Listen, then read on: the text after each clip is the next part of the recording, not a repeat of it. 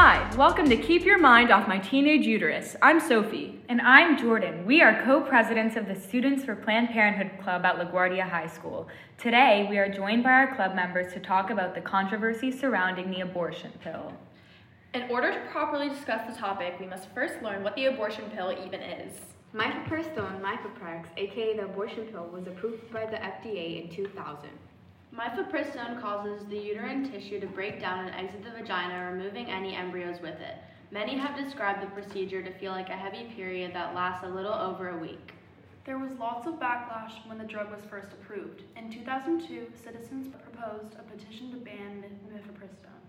Many anti abortion advocates have stayed critical ever since. According to NPR and the New York Times, in August 2023, a federal appeals court ruled that mifepristone was legal but should not be accessible by mail. The court's decision was blocked because of a Supreme Court decision from April of 2023. For now, the pill remains legal and accessible in states that protect abortion.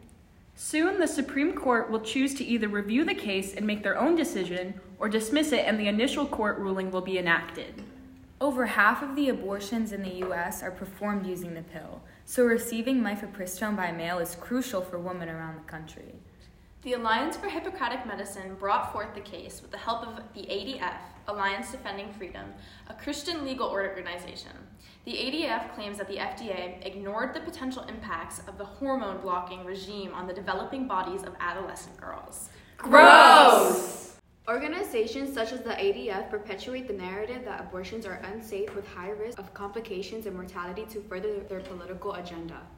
Since these conservatives claim to care so much about women's health and well being, let's look at the numbers. A 2022 FDA report titled Mifepristone U.S. Post Marketing Adverse Events Summary through December 31, 2022, found that 5.9 million women have used mifepristone since its approval in 2000. Out of 5.9 million women who used mifepristone in the last 22 years, 32 cases ended in fatality. Using simple sixth grade math, we can calculate the risk, which anti choice advocates claim is a major threat to women's health. 32 divided by 5,900,000 times 100 is about 0.00054%. This number means there is a 0.00054% of mortality when taking mifepristone. That's not even 1%. The FDA also reports that there were 4,218 cases involving complications or hospitalization since the drug approval. This number divided by 5.9 million times 100 is about 0.071%.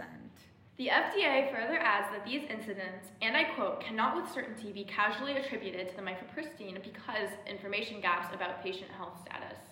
Additionally, the National Library of Medicine concluded in the report the safety and quality of abortion care in the United States that most studies pertaining to the long term effects of abortion are biased, since women are less likely to report their procedure later in life if they do not exhibit health complications.